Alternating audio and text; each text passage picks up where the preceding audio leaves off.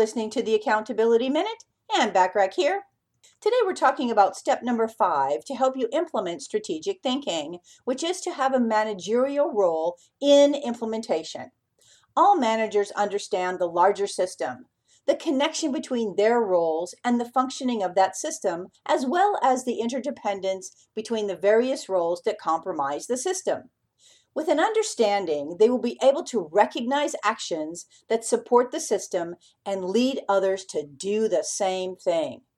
Tune in tomorrow for step number six to help you implement strategic thinking in your business. In the meantime, if you want more than just the Accountability Minute, feel free to subscribe to more high value content by looking for me, the Accountability Coach. Thanks for listening.